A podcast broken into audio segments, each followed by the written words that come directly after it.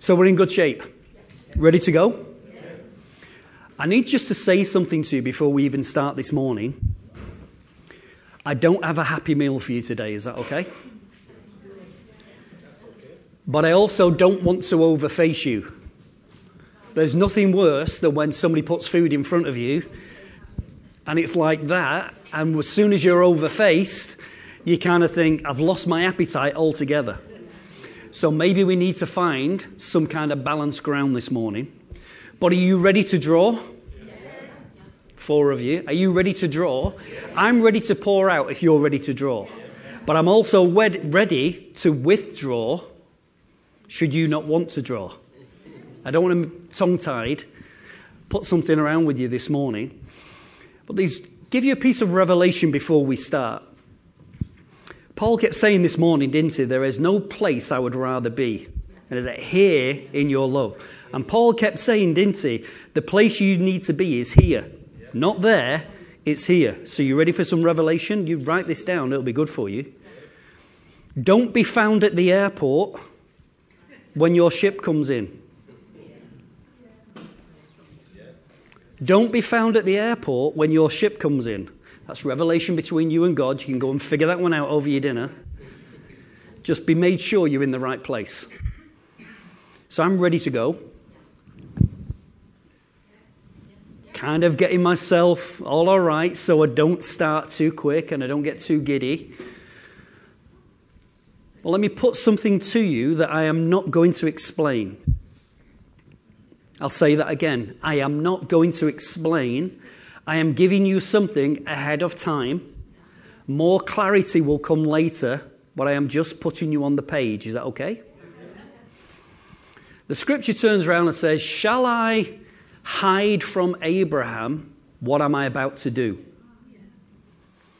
The love of God moves towards you and I this morning, that his heart is for us and not against us. So let me read you a scripture before we start and we come around the word, but let me just put you on the, on the page. From Revelation chapter 11 and verse 1, it says this I was given a reed like a measuring rod and told, Go and measure the temple of God and the altar and count the worshippers there. And I feel in the Spirit of God that the Holy Ghost has started to reveal that the reason I have been talking about a greater grace, the reason I am talking about your need and lack is because I'm ready to come and do an audit on the Dream Center. And you know who the Dream Center is, don't you? You know, we're not measuring this floor distance. We're not measuring how many tiles have fallen from the ceiling. Don't look at the ceiling. We're not looking at how bad the state of our ceiling is. The measure of the temple is you and I. And he is getting ready to do an audit. I will draw a line under that now. I am telling you ahead of schedule. Because he loves us, he informs us. Amen. Should we come around the word? Do you remember the song that we sang as a kid? Head, shoulders, knees and toes. Knees and toes. And then what comes next after head and shoulders, knees and toes? And well, let's do the actions. Come on. And eyes and ears and mouth and nose, head, shoulders, knees and toes. Was there anybody in the room this morning that wasn't able to touch one of those areas? Have you got a head? Yes. Have you got a nose? Yes. Have you got knees and toes? You might think your knees are short, but you've still got knees and toes. You got eyes, but did everybody have a pair of ears? Yes. Okay, that's a good start then. In Mark chapter 4, verses 9 to 13, Jesus says this Whoever as is, I just think that we all just made the grade, did we not? Let him hear when he was alone, the 12, I'd not read this before. It kind of blows my mind because a lot of the time Jesus shared the secrets of what he was talking about to the 12. But in Mark's gospel from the NIV, it says this and the others around him. It wasn't just the 12, it was those who would draw near, God's ready to pour out to. and asked him about the parables. He told them, The secret of the kingdom of God has been given to you. But to those on the outside, everything is said in parables, so that they may be ever seeing but never perceiving, and ever hearing but never understanding. Otherwise, they might turn and be forgiven. Then Jesus told them, Do you not understand this parable? How then can you understand any parable? The parable that Tony touched on last week, Pastor Tony, the parable of the sower, is the most important parable out of any of the Gospels. It is the gateway parable. He turns around and says, If you understand this and the workings that I have and how God and the Holy Ghost wants to work in you, you will understand the rest. So he turns around and says, Get a grasp of this because not only does it open the parables, it will open the understanding towards the kingdom also. That one parable, the parable of the sower, is so powerful. As I said, it's the gateway. The context of the story is that the sower goes to sow his seed, and the enemy comes along looking to see if he can steal what has been sown. Without reading all the parable again, am I still Bible? Am I still in the right kind of place? You know, I was in, uh, I should say, we were in this weekend, Angie and I, sunny Wales. And in sunny Wales, they've just been ploughing the fields. I don't know what they're ploughing for. I don't know what they're ploughing with. I just know I passed some fields that they were ploughing. But one thing I noticed that behind the plough as it was cutting, all the birds are instantly dropping below to see what has come to the surface that they can take. Maybe it's a worm, maybe it's a bug, maybe it's a Roman coin it's looking for with its own little metal detector, whatever. I don't know. But the birds are there taking, as soon as that ground is overturned or turned over, they're looking to see what it can take. In Mark's Gospel again, in chapter 15, it says this Some people are like seed on the path where the, the word is sown. As soon as they hear it. How long? When you get home? When you've had your dinner? Tuesday morning when you're watching Jeremy Kyle. Sorry, you can't watch Jeremy Kyle anymore. When you're watching Homes Under the Hammer. When you're watching whatever, the word is slipped. As soon as you hear it, Satan comes and takes away, away the word that was sown in them. Where was the word sown? So it's not an external throw something out and hope you catch it. Internally, the Spirit is doing His work when your ear gate is open. We have an eye gate and we have an ear gate. That which we see and that's which we hear. That's why the scripture turns around and says, ever seeing and ever hearing. That ear gate, when the word comes, it finds good soil. But as soon as that word is being sown out, depending what kind of mood you're in, depending what kind of mood I'm in, depending who's the one sowing the seed, depends whether or not they cheese me off in the first place. Honesty Corner. You know, Phil will always do Honesty Corner. There are preachers I love, and there are preachers I go, I love whatever you say when you write it down. Just don't open your mouth. There are certain people that the way they speak, the rhythm that they speak, etc., it doesn't sit with you. Is it just me? Am I just weird? Uh, well, you don't have to tell me I'm a weird. I know I'm weird. But are you as weird as I am weird? That there are certain voices that I turn to or tune to very, very quickly. There are others where I think, I'm going to have to give you some grace and work hard here to give you all of my attention. But of course, that's not you. And hopefully, that's not me this morning. but we find a place of tuning our ears. Pat mentioned last week she mentioned something very specific that I wrote down. She turned around and she said that for over the years, and she said, was it something like eight years? She'd stored this seed in her fridge. She got it and she was a custodian of seed in the fridge. All of this seed was there. You know, the problem that we have as a church and as a people is not access to seed. Having access to the seed is not the problem. It's the lack of your and my application of the seed that's the issue. But he who has ears, let him hear what the Spirit of God is saying this morning. We have to move to application. The message translation of James 1:22 says this, "Don't fool yourself into thinking that you are a listener when you're anything but you're anything but a listener, letting the word go in one ear and out the other." Do you know what? I have decided, I've, I've not only decided to follow Jesus, I've decided and figured out that in church, in church, as a, not talking about the Dream Centre, if it's you, then you're convicted, but talking about church as a whole, when you find people, you know, it turns around and said they're there on milk, those on milk, and it says they're there, those on meat, does it not? I think there's a gap in the middle, and I call them spiritual adolescents. I'm not a baby, but I'm not immaturity. I'm a spiritual adolescent. And if you've ever had an adolescent live in your house called a teenager, the law of in one ear and out the other is primal. You say something and you come back two minutes later and said, I thought you were going to do that. Do what? Just told you. Told me what? Go ahead, Chris. It's Chris. Chris, the just a big kid. There's a few few secrets we found out about you this morning, Chris. We'll keep to ourselves. But there's that difference of saying here in the message, we're not of those where the word goes in one ear and out the next. That becomes a problem to us. We're not that kind of people. The reason that this parable of the sower is so important, you have to set it into context. Everything I'll say it again. Everything in capital letters. Everything, highlight it. Everything, just drawn a circle around in my Bible.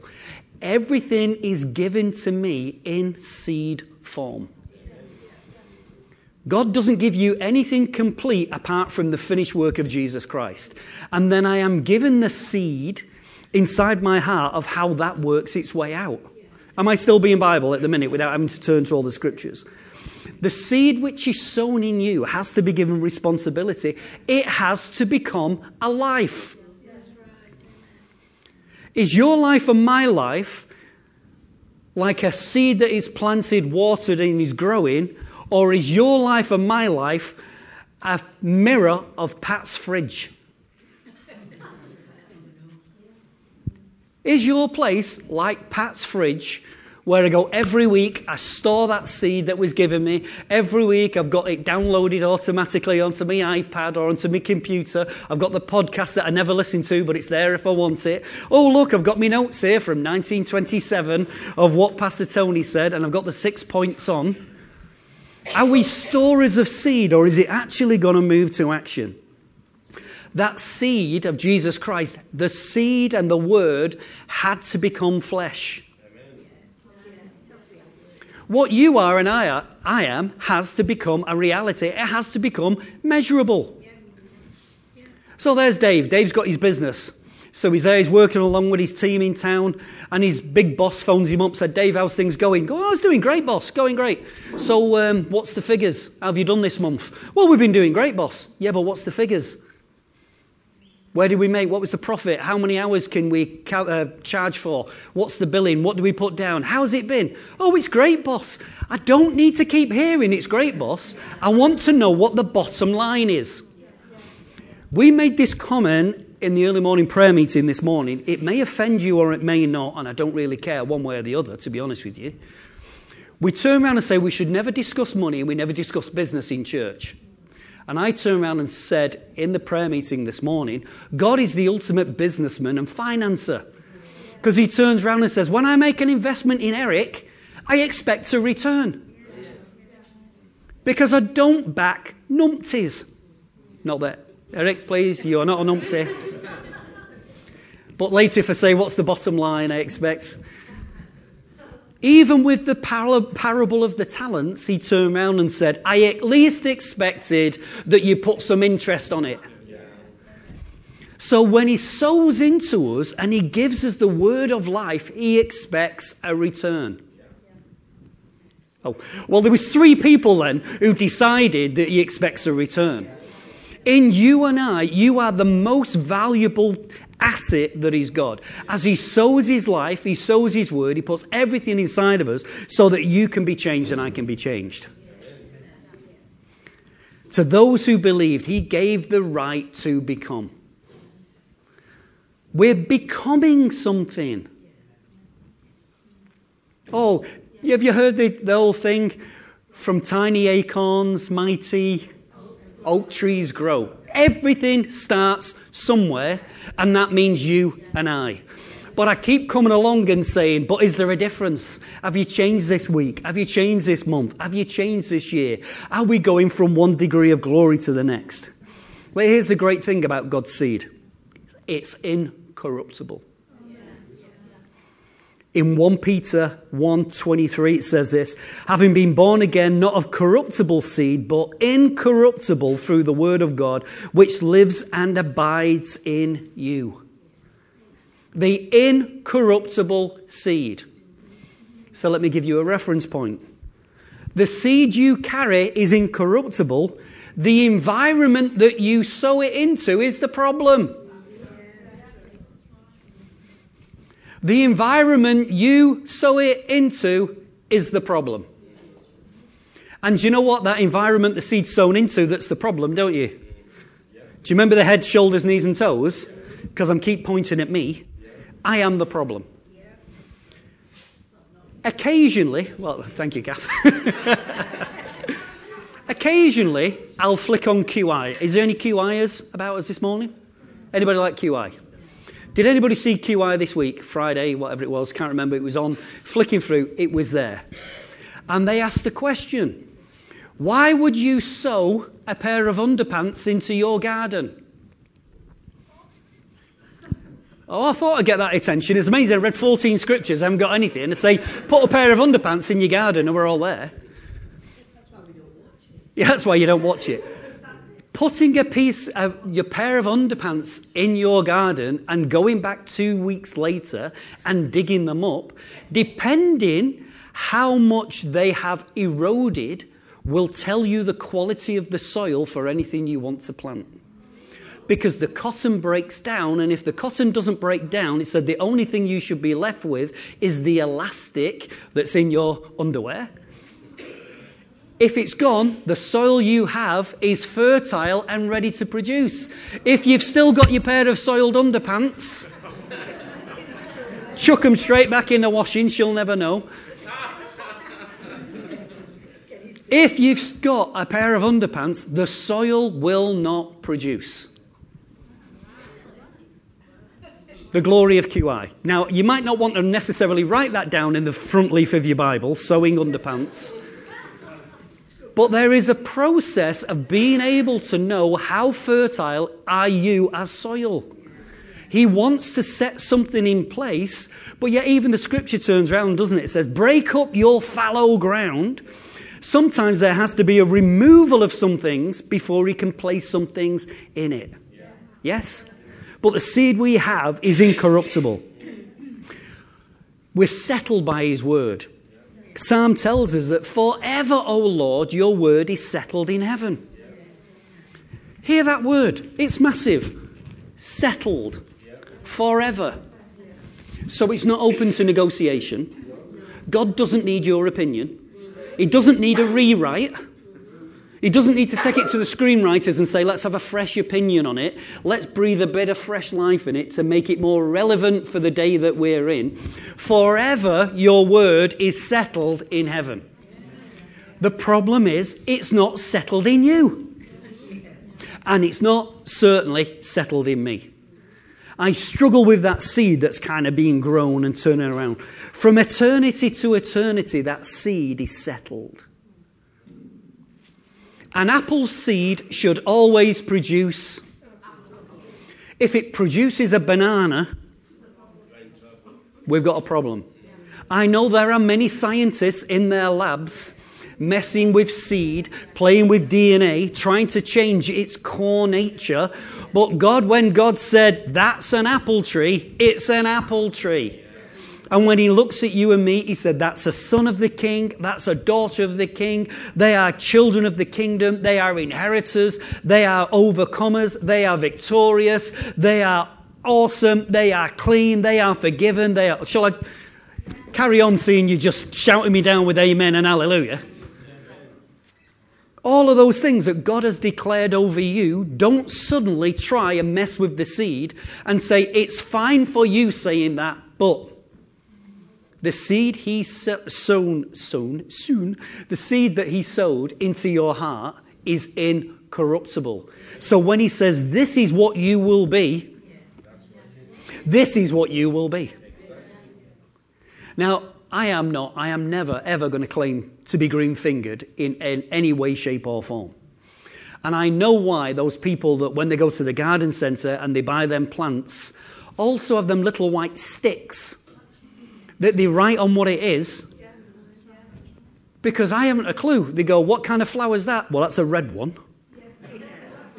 The only thing I know about gardens is I'm not colorblind.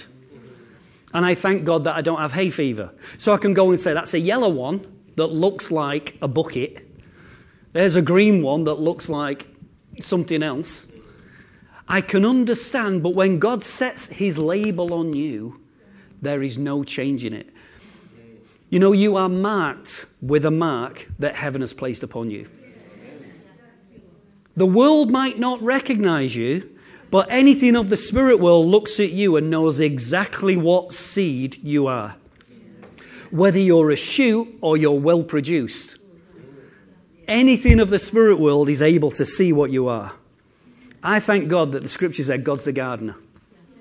He's not done much in my garden our house. I'm not seeing much at all. I'm keen waiting for the elves and the shoemaker to come out at night and get rid of all them weeds and plant something. But he is the gardener, and it tells us in Isaiah chapter 61.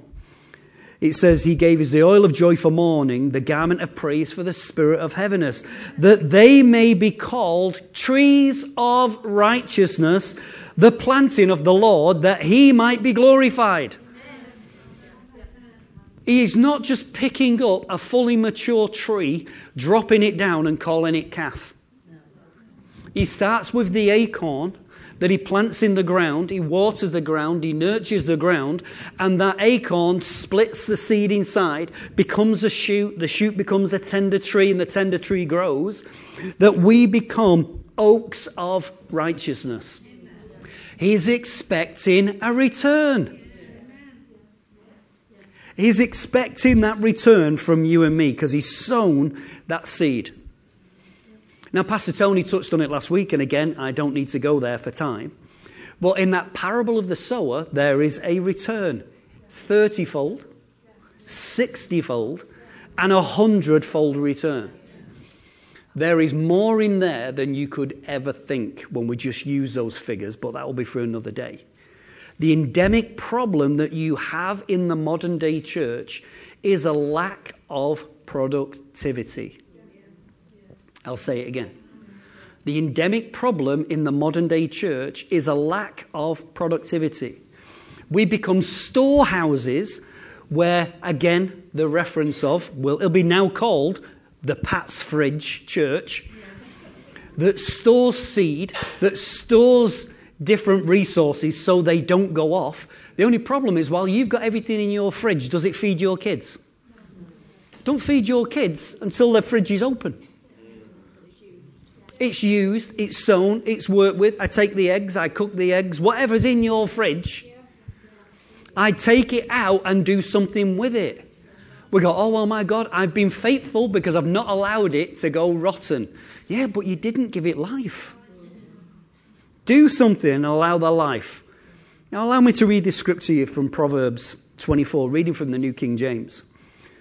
Do not say, I will do to him just as he has done to me. I will re- uh, render to the man according to his work. What's God going to render to you? So, according to your work, a labourer's worth is wages. So, God says, Right, so what you do, I pay you back for. Because God is no man's giver, or no man's debtor, should I say. God is no man's debtor. He pays us back for where we're working, even in his field. Now, this is where we want to pick up. I went to the field of the lazy man. So, what does the lazy man own?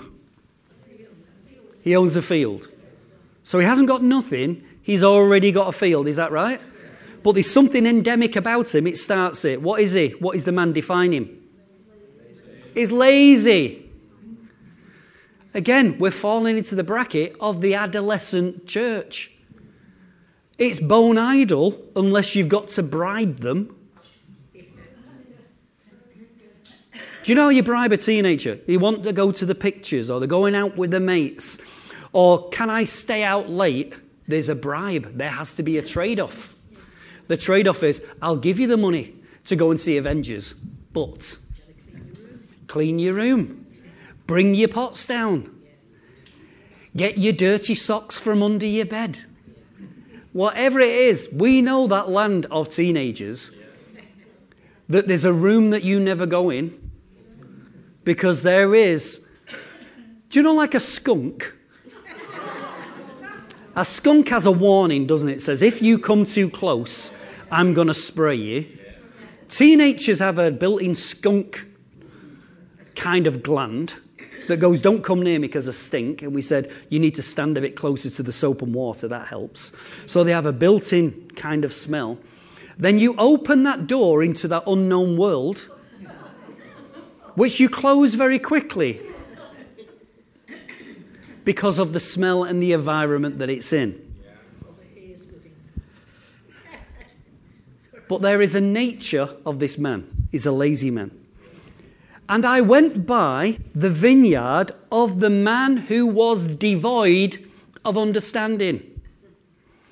And there it was, all overgrown with thorns. Its surface was covered with nettles. Its stones and its wall was broken down. When I saw it, I considered it well. I looked on it and I received instruction a little sleep, a little slumber, a folding of the hands to rest, and so shall your poverty come to you like a prowler, and your needs like an armed man. When you move to no productivity, just look what starts to happen. I have a field, but it becomes overgrown. I have a field, it's full of thorns. I have a field, but the hedge of protection or the wall has been broken down around it. Where is the man who breaks down the wall of protection, for he will be bitten by the snake? My productivity brings something to my own door. Or my lack of productivity brings something else. He then turns around and says, And when I see it, I learn a lesson. Because what's the lesson that I learned? That poverty will come like a prowler and need like an armed man. Ask yourself the question, Pastor Tony's been going on for it for weeks, the difference between uh, needs and lack. The question that we have is why do you have need?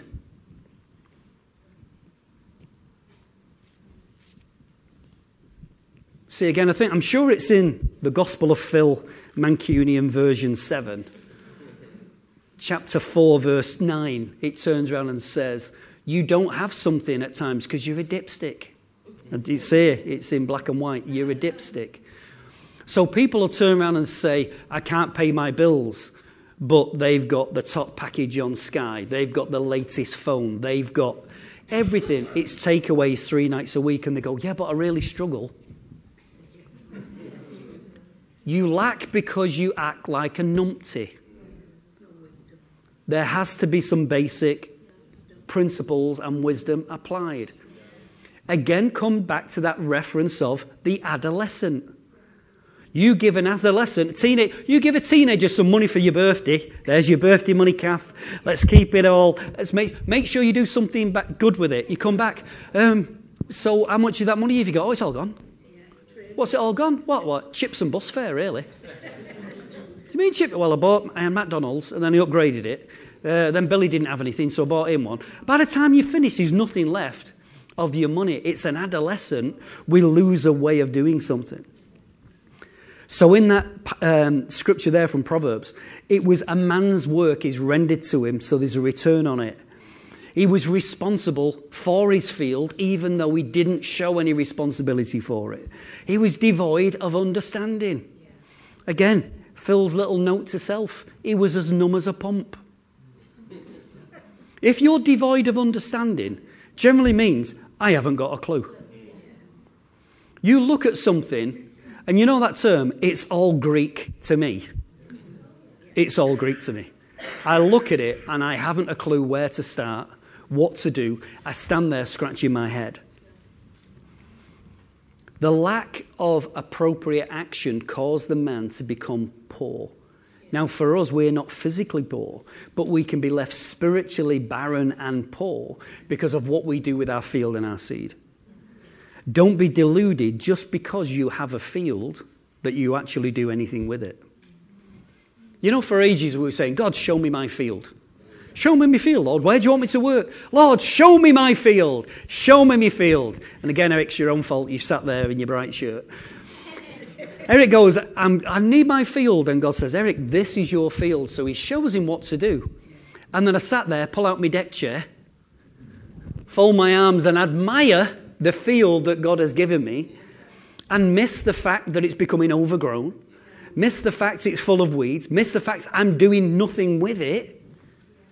I lose altogether. But God, I know I've got a field. It's not about your field, it's about doing something. I don't know about you, but I want to smell like the field the Lord has blessed. Mad things of creation. Side note. Mad things of creation. You walk down the road and you know when someone's cut the grass. It has a smell. Why does grass not smell unless you cut it? Mad things of creation. You walk out and you go, Chris, you've cut the grass. I don't have to look at how, get me measure out. He might have only taken a couple of millimeters off it, but the fact is, it smells. And when people see you or, or see me, do we carry the fragrance of a field that God has blessed? Scripture says that you and I carry the fragrance of the knowledge of Christ wherever we go. What is it? Or do people look and go, yeah, groundwork needs to come in? Charlie Dimmock needs a good afternoon with you. Ground force to try and sort you out. Let's get some of them weeds. Let's get something sorted. But I want to, and you and I both need to, smell like a field that the Lord has blessed. So let's make a point. Be careful how you hear. Remember at the beginning we turned around and said, He who has ears, let him hear. In Luke 8 18, it says, Therefore take heed how you hear. For whoever has, to him more will be given, and whoever does not have, even what he has, will be taken from him. Be careful how you hear. Be careful how you hear. Do not devalue the seed. Our problem is, for many of us, we think we've heard it before. We think we've already got it. We already think, I'm sure that's in me packet in Pat's fridge. I'm sure I've got it. I've got it nailed. Be careful how you hear, and we do not despise the day of small beginnings. There is a seed which is entrusted to you. Shall I say that again? It's entrusted to you. Entrusted. Sometimes I see people and think, I wouldn't trust you with me dog.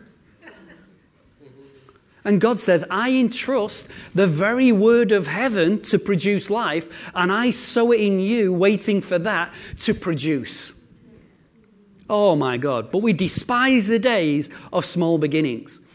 It turns around and says in Samuel, it says that he never allowed one word of the Lord to fall to the ground.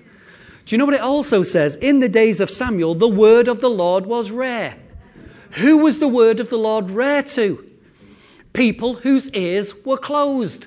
People whose ears didn't do anything with what they hear. But God is continually speaking from his throne. The boy Samuel, innocent in his state, is hearing God continually. And he is moved and he grew in favor and stature with God and with man because of the way that he took hold of that seed that had been given into him. Again, another side note. I saw something last year. Martin Lewis. Martin Lewis, money man. He was doing a thing and um, he was talking, sharing some of his own experience. And one of his experiences was he got a placement when he came out of university at a PR company. So he's got this placement at a PR company. And what their job was every morning was to get the headlines from all of the papers and stick them on the wall in the boardroom. And then the staff would come in and see what are the headlines of the day and see what they needed to promote, what they needed to try and apologize for or do whatever. So he's with these team of, let's call them adolescents, and everybody was getting promoted apart from him. So he's going, hang on a minute. So, say for instance, there's Veronica and Mel, Dave and me. We're all in a team, we're all there, we're all on our placement. And Veronica got a job, and Mel got a job, and Dave's got his job in the tea room. He's doing whatever. I'm still here every morning, sticking the papers up, going, What am I doing? I go run for the butties. How come they've all got responsibility? And the owner turns around and says, Come with me, come here. Comes in, walk into the boardroom. So, look at that. So, what? Look at the papers. Yes, I've been in this morning. I've been faithful for the last two months putting up them papers. He said, Right, now have a look. That one's higher than that one. That one only has two drawing pins in, that one has three. They're not in the order they're supposed to be. You completely overlook the small things. And when you overlook the small things, you cannot be trusted with the big things. He said, next day he bought himself a spirit level. And he was like, no, but he, look, well, he could sulk, couldn't he? He can be the adolescent. Right, I've just been told off. Been told, that's it, sack you, sack all of you. You're not paying me anyway, I'm on a placement, I'll go and do something else. He learnt the lesson, and the lesson was whatever I am entrusted to do, do it the best you can ever do it. It's amazing how the Jewish guys telling the Christians how to whatever you do, do it to the very best of your ability. Something small was entrusted, but when he did it right two weeks later, he's promoted above the three guys who'd already been promoted before him. There is something that God is looking to sow into you and I. In Matthew 13 and 31, it says this Another parable he, he, put forth, saying, The kingdom of heaven is like a mustard seed, which a man took and sowed in his field, which indeed is the least of all the seeds. But when it grows, it is greater than the herbs and becomes a tree, so that the birds of the air come and nest in its branches. It does not matter the size of seed that God sows in you as long as it produces what it's supposed to produce. Not everybody's going to be a Benny Hinn. Not everybody's going to be a Jonathan David. Not everybody's going to be this, but you better be what you're called to be. I have turned around, I've spoken to a few of the guys, right? And I'll tell you this this is again the gospel of Phil. But if you're a parent, I am telling you, write this down because it'll help you. You know, our kids are at that time now doing SATs, getting ready for your exams, GCSEs, got it all going on.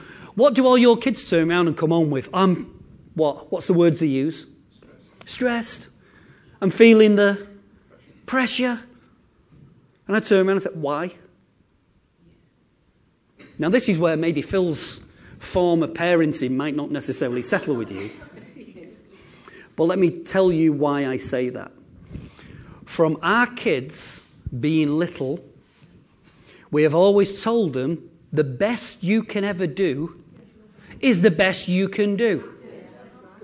So when school's kicking you to say, if you work harder, if you strain yourself, if you give yourself a hernia, you might get an extra few points. The best you can do is the best you can do. So if you come out in your English with 63%, and it's the best you can do, do you know what 63% is? 100%, because it's the best you can do. So when I'm in life doing the best I can do, I'm never going to measure myself to Dave, who goes, right, well, he's almost as tall as me, but if I'm measuring Dave, he's got, oh, he's got A stars in English, and I got 63%. But 63% was the very best I could do. Now, let's again bring the counterbalance. Make sure you revise. pay attention, do what you're supposed to do. I just didn't give you a hall pass to do nothing. But you know what? Both of my kids are never, ever, or have been afraid of doing an exam, doing a test, driving test, something at work, whatever you've done, because each one of them has gone, I can only do my best. And there is something that sets you free when you go, I have done my best, and you're not the benchmark. So when somebody turns around and says, Well, I'm just letting you know, Dave, that you're on 63%, but the rest of the class is 78, and you're pulling the school score down. I don't care, because I'm not here for the school. I'm not here for the school. I'm here for me, because I'm a pupil and I'm allowed to be here for me. Now, depending what school you go to, when Dan was younger and Dan went to Audenshaw, and thank God for Audenshaw because it put him in a headlock. I'd hate to see him if he was running wild somewhere else, but he put him in a good headlock. But the first thing they said, the headmaster says, I just need to make clear to you, this is parents now, we're all here, we're all getting invited to the school, you've had your placement, and the headmaster stands there and says, I need to make plain right from the start the school is not here for the benefit of your children. And if you don't like it, leave. So, guess what? My kids don't need to be there for the benefit of the school. They can be there for themselves as well. No, but it's this whole thing of going. If you can put and sow into your heart, all I can ever do is my best, you'll never beat yourself up. You'll never kill yourself. You'll never have the stress. You'll never have the pressure. It was, bless him, Sunday, somebody was uh, talking to him outside last week, just something different. And he said, Yeah, but if you get this mark, it comes on a CV, it affects it, how maybe people read it. I said, We're employers. I don't employ somebody because of your CV. I employ you when I sit down in a room and talk to you. I've seen CVs that can do any job in the world until you walk through the door. I tell you, they, oh, we'll promise the world when we're on that piece of paper. I tell you, we had it. Kevin will be the witness because Kev was a guy who dealt with a guy. There was a guy turned around and says, I can develop for you. I can do this. I can do that. I go, fantastic. Come over. We'll make a morning. We'll do a bit of stuff. He walked in. We'd already seen his CV. You can have a look at my portfolio and stuff. He walked in. Kev was dealing with him. So how are you doing? Fine. Would you like a cup of tea? Yes. So I'll brew up, Kev, while you deal with him. Right, fine. So I'm brewing up. So can you do this and this? well, not really. I'm thinking, sure it says here you can. Uh, can you? No, not really. No, not really. No. So, so what do you do? Well, I haven't really got any experience in anything. Don't put any milk in that tea. He's not, he's not staying.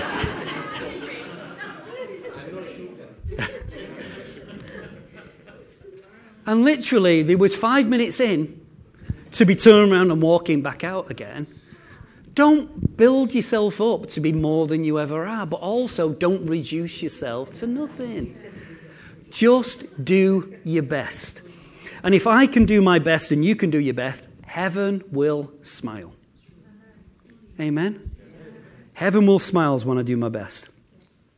Let me read you a scripture from Genesis 47. You do well to pay heed to this the lesson the Egyptians learned too late. So, when money failed in the land of Egypt and the land of Canaan, all the Egyptians came to Joseph and said, Give us bread, for why should we die in your presence? For the money has failed. So, what's already gone? Money's gone. They've already spent it. So, the famine's already been. They've emptied the piggy bank, they've emptied the bank account, the bit under the mattress, that big whiskey jar you've got with pennies in that you're going to save for your holidays. It's all gone. It's all gone using this. So now they're saying, We're going to die. What have you got left? So money's failed. So Joseph said, Give us your livestock. Uh, and I will give you bread for your livestock if your money's gone. So they make a trade. Now they make a trade. Trade is not robbery. Exchange is not robbery because it's value where value is seen. So I say to Chris and Kath, I'll give you three magic beans for your cow. And they go, well, you know what? It's not a bad idea, is it? Do we need the cow? Do we, need, do we need the cow? I might need the cow, but I've got these magic beans. When you agreed the deal, you didn't get ripped off. There was a trade that took place that you were happy with, unless you get buyer's remorse later and you've met your mum. There's an agreement in place. So he says, Right, so you've used your money, give us your livestock, and I'll give you bread. So they brought their livestock to Joseph, and Joseph gave them bread in exchange for their horses, the flocks, the cattle of the herds, and for their uh, donkeys. Thus he fed them with bread in exchange for their livestock all that year. So they gave everything that they had, all their cattle, their donkeys, their horses, camels, whatever they had, he gave it all, and they got some bread back. When the year had ended, they came to him the next year and said, will, We will not hide from my Lord that our money is gone. My Lord has also our herds and our livestock. There is nothing left in the sight of my Lord but our bodies and our land. Why should we die before your eyes, both we and our land? Buy us and our land for bread, and we and our land will be your servants of Pharaoh. Then give us seed that we may live and not die, that the land may not be desolate. For three years they asked the wrong question. Give us bread, give us bread, give us bread. And only when they have become slaves, now give us seed.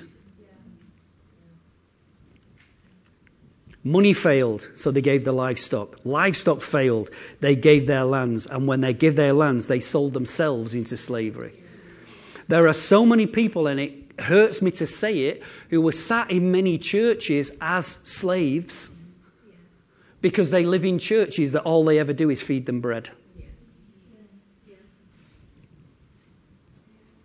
2 Corinthians 9, verses 10 and 11 says this Now, now may he who supplies seed to the sower and bread for the eater supply and multiply your seed, that you have sown and increase the fruits of your righteousness while you are enriched in everything for all liberality, which causes thanksgiving through us to God.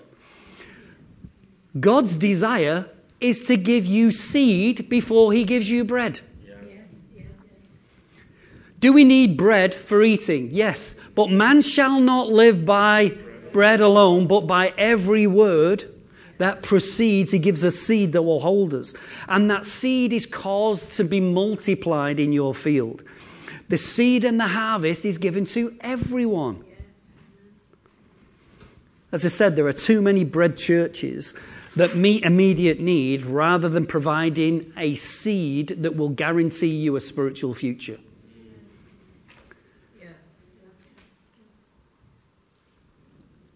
Don't want to spend time on it, but I need to touch base.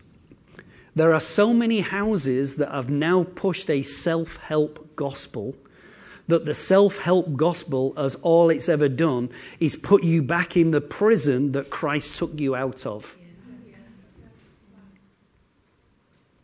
Put you back in the prison that Christ took you out of.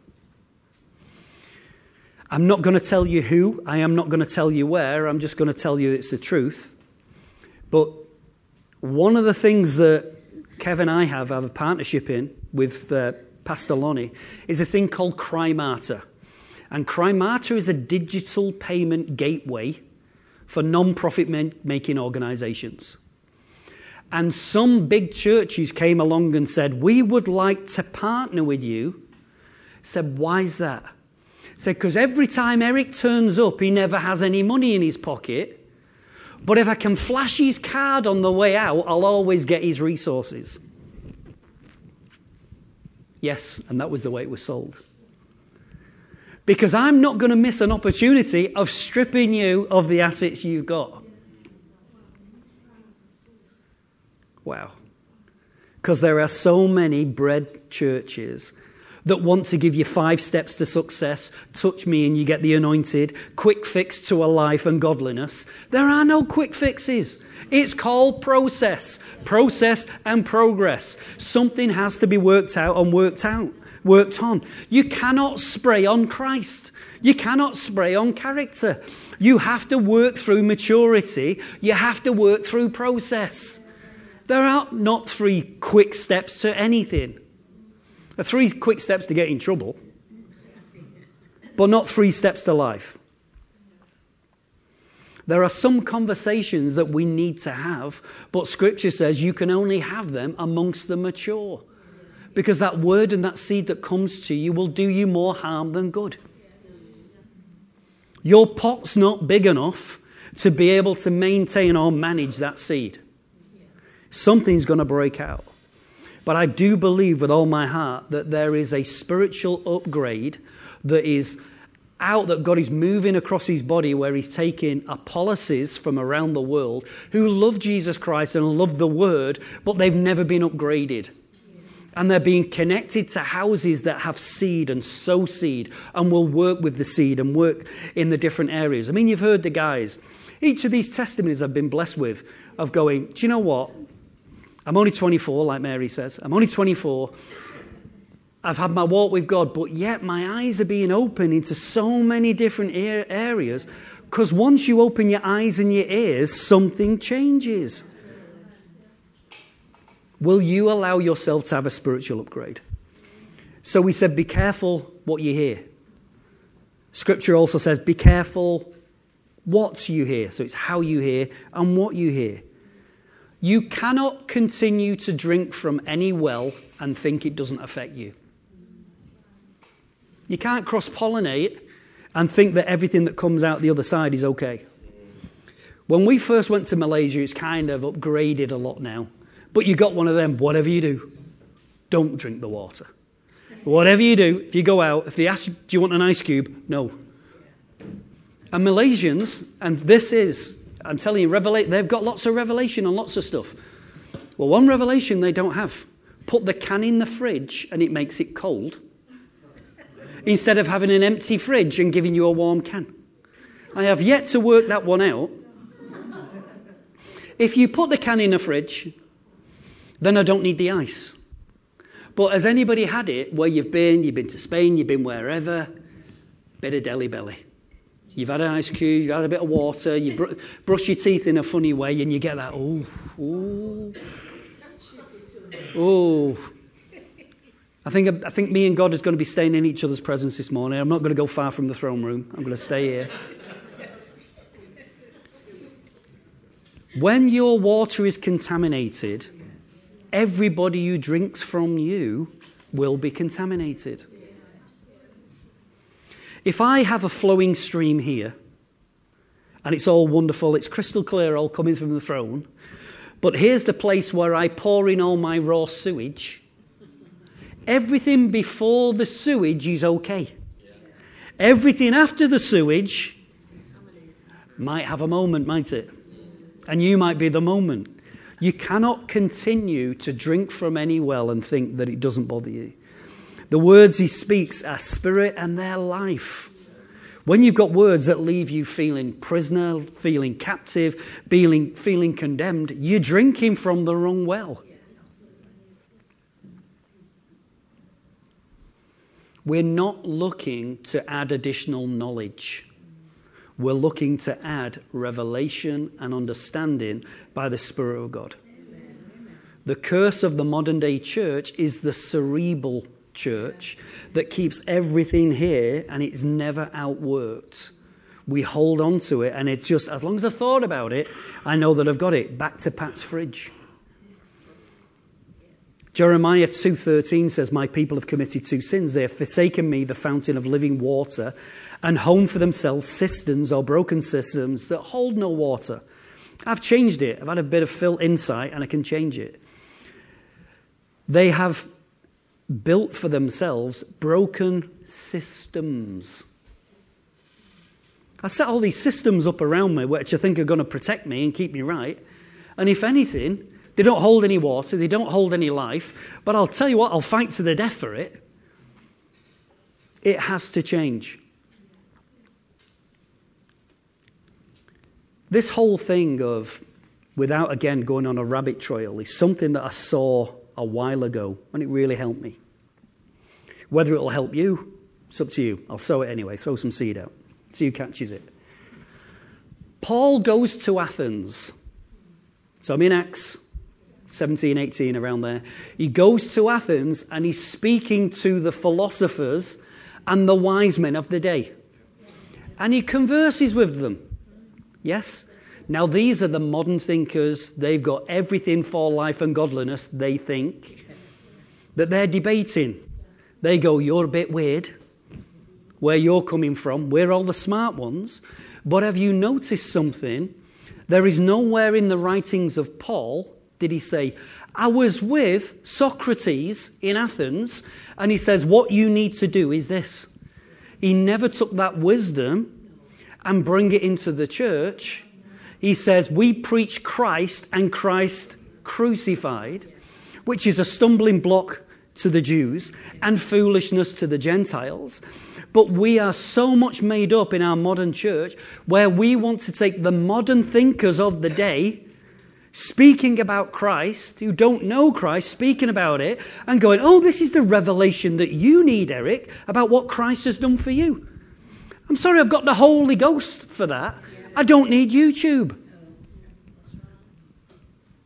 The truths that are being sown into us are so precious. We have lost the gospel of repentance, the gospel of faith, the gospel of a transformed life, the gospel of the kingdom, gospel of expectation, the gospel of power. Why? Because we just allow anything in and we fed ourselves with bread. We become fat and lazy, hungry again tomorrow. Anybody know you, you get that smell that you walk past the baker's? Oh, a bit of bread. Oh, a bit of crusty bread. You know, have a bit of crusty bread, uh, best butter on it. I'm just whetting my own appetite here because I don't eat it. All the stuff, you put it all on there, you gob it down, and you feel absolutely stuffed, don't you, when you've eaten five mini Hovis. You feel absolutely stuffed, and half an hour later you go, hungry now. Because bread will not satisfy you, it doesn't last. But what God's looking to do is give you seed that will last. That's come to the last bit. Be careful who you hear. Be careful how you hear, what you hear, and who you hear. God turns around and says to Adam and Eve in the garden, Who told you you were naked? Who is the who who keeps messing up you? Hey, that rhymes that. I'll say that again. Who is the who? Like I've just thought of it. Who is the who who keeps messing up you? Do you want to know what the true answer is? Most of the time, you. There are three voices you hear God, the enemy, and yourself. And I can let you know the strongest voice you ever hear is your own.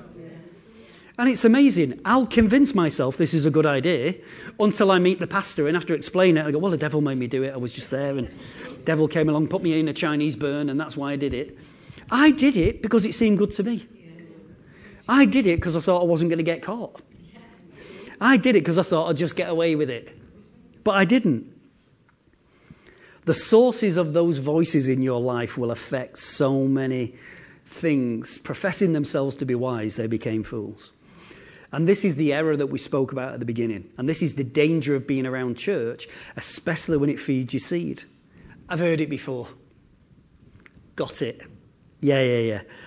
Can't teach an old dog new tricks. No, you're right, we can't. But the scripture says if you hang around wise, the wise, you become wise. There is so many times when somebody goes to say something, and you think, oh, I've already got that. Yeah, I kind of got it. But they have one little insight into something. Remember what I said before about don't despise the small seed? There are sometimes the biggest changes in your life when somebody comes along and says, Here's the tiniest bit of revelation, and it goes boom, explodes on the inside. Anybody know what I'm talking about? One little thing about whether I'm forgiven, I've been made whole, I don't have to go that way.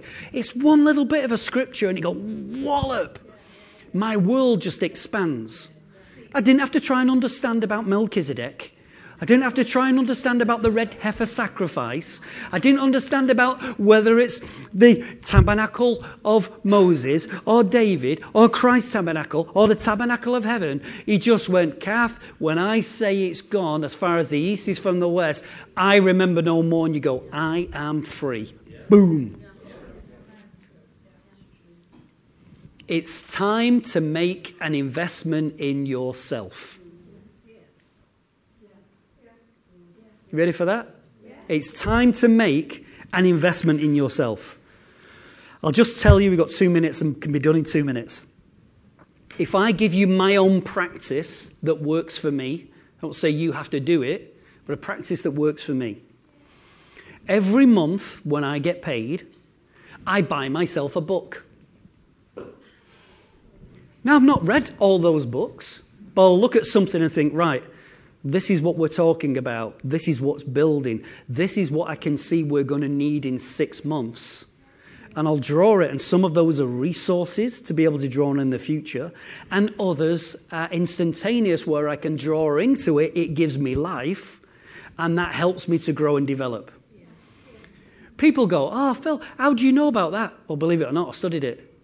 Well, how did you understand that? Well, believe it or not, I studied it. How did you know about that? Oh, dead clever, you. No, I'm not. Anybody who knows me knows that I'm not dead clever. But I'll put in the work to find out what should be there and build into it. So when I say about investing in yourself, let me ask you the question What was the last book you bought? Yeah, the one I recommended. What was the last book you bought? And it better not be Harry Potter. You go, well, I don't, I don't really do, I don't really do books. Right, if you don't do books, what was the last piece of maybe word that you got where you could get an audio set and listen to it? Where something that helped to build into your life. When was the last time when you thought, do you know what? I've got a two for one deal. I'm going to take somebody out, have a coffee, and I'll just have a bit of a chat. And as iron sharpens iron, we'll sharpen each other. We'll bounce around a conversation. You're investing in them, uh, it's also investing in you. Maybe if you turn around and go, Well, I'd like to read a book, but I haven't a clue where to start. Ask for a reference. Ask Pastor Tony, what you're you reading at the minute? Ask the guys, what are you reading at the minute? I've had some books that's been really helping me, and Veronica was talking to Veronica and talking to Mary, and they turned around and said, Oh, what have you got? I said, I've got some stuff on Lester Sumrall. You can find it here. Here's the link. In fact, I'll send you the link.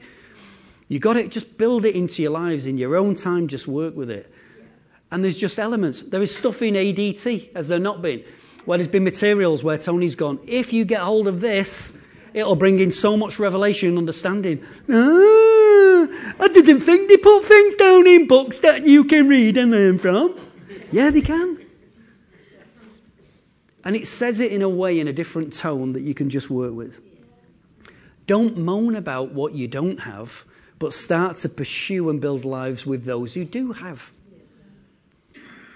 The whole emphasis of the richest man in Babylon is I can sit here moaning about why I'm skint, or I go and talk to Chris, who's made it, and say, Chris, you were skint like me once, how are you not skint? And as long as he's not a selfish div and keeps it all to himself, he can help me in that process. So when somebody turns around and says, How did that help you through that relationship breakdown? How did you get help help when you got found out you had cancer? How did you help when you had this? You share life with somebody and they can carry that word into you and sow their seed still into you. What about we've been hearing for week after week? What about making a commitment to ADT? If you're free, if you can get two half days a week, make a commitment. It'll transform your life. Yeah, well, I've been a Christian uh, an awful long time and I don't hear it. I don't need it. Right, guess what? You don't need it. Sit where you are and rot. But the opportunity is do you know what? Here's the thing there was a value that we put on this. The value that we put on was we were going to be charging people £3,000 a year. Shall I tell you again? That's £3,000 a year because that was going to give provide your meals and your materials. So if there was a book, you get a copy of the book and you get other bits and bobs. £3,000 a year. How much does it cost you, Veronica? Nothing. Because while you're in this house, we'll turn around and say, We will invest in you and we will give you seed that you can sow into your life. The only cost is you finding some time. Well, I'm not sure if I can be bothered. Well, don't be bothered. But don't bitch and moan that other people are going, Do you know what? This changed me. Allow God to meet you. So we said the commitment to ADT. Being part and parcel of authentic groups, of sharing life, just knocking some things around. I'm a strong believer that you have to shock your system every now and then. I'm a strong believer in shocking your system. And you look and you go, Well, how have you always looked like a gladiator, Phil? Well, I'll tell you, seeing you've asked. There are so many times a year, now I am in one because I'm on my way to Malaysia and I know I'm not going to eat anything, so I might as well start now. Where I go for maybe twice a year for a month or two months, I eat 800 calories a day. That's a couple of Kit Kats to you who are sat there going, Oh, but at Weight Watchers, am I on a good point or a bad point? Well, if you get a Kit Kat, it's 99 calories, isn't it, for two? So it's 200 calories. If you look, just count how many Kit Kats you can have and eat in your daily life.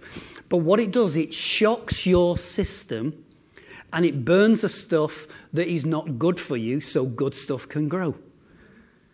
But don't you really fancy that pizza? What about them chips when you pass it? You smell. Oh. Sometimes, for my good, I have to deny myself some stuff. Because how do I look like this if I don't? so, with this one final comment, we're closed. Be honest with yourself.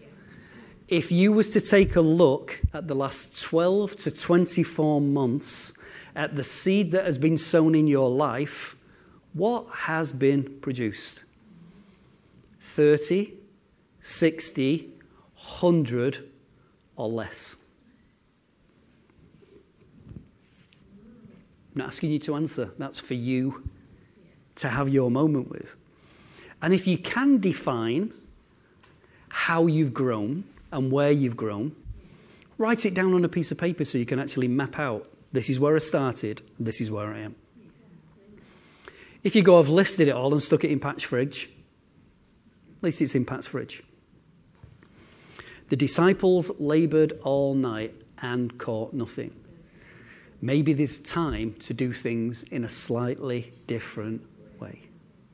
Let's stand to our feet.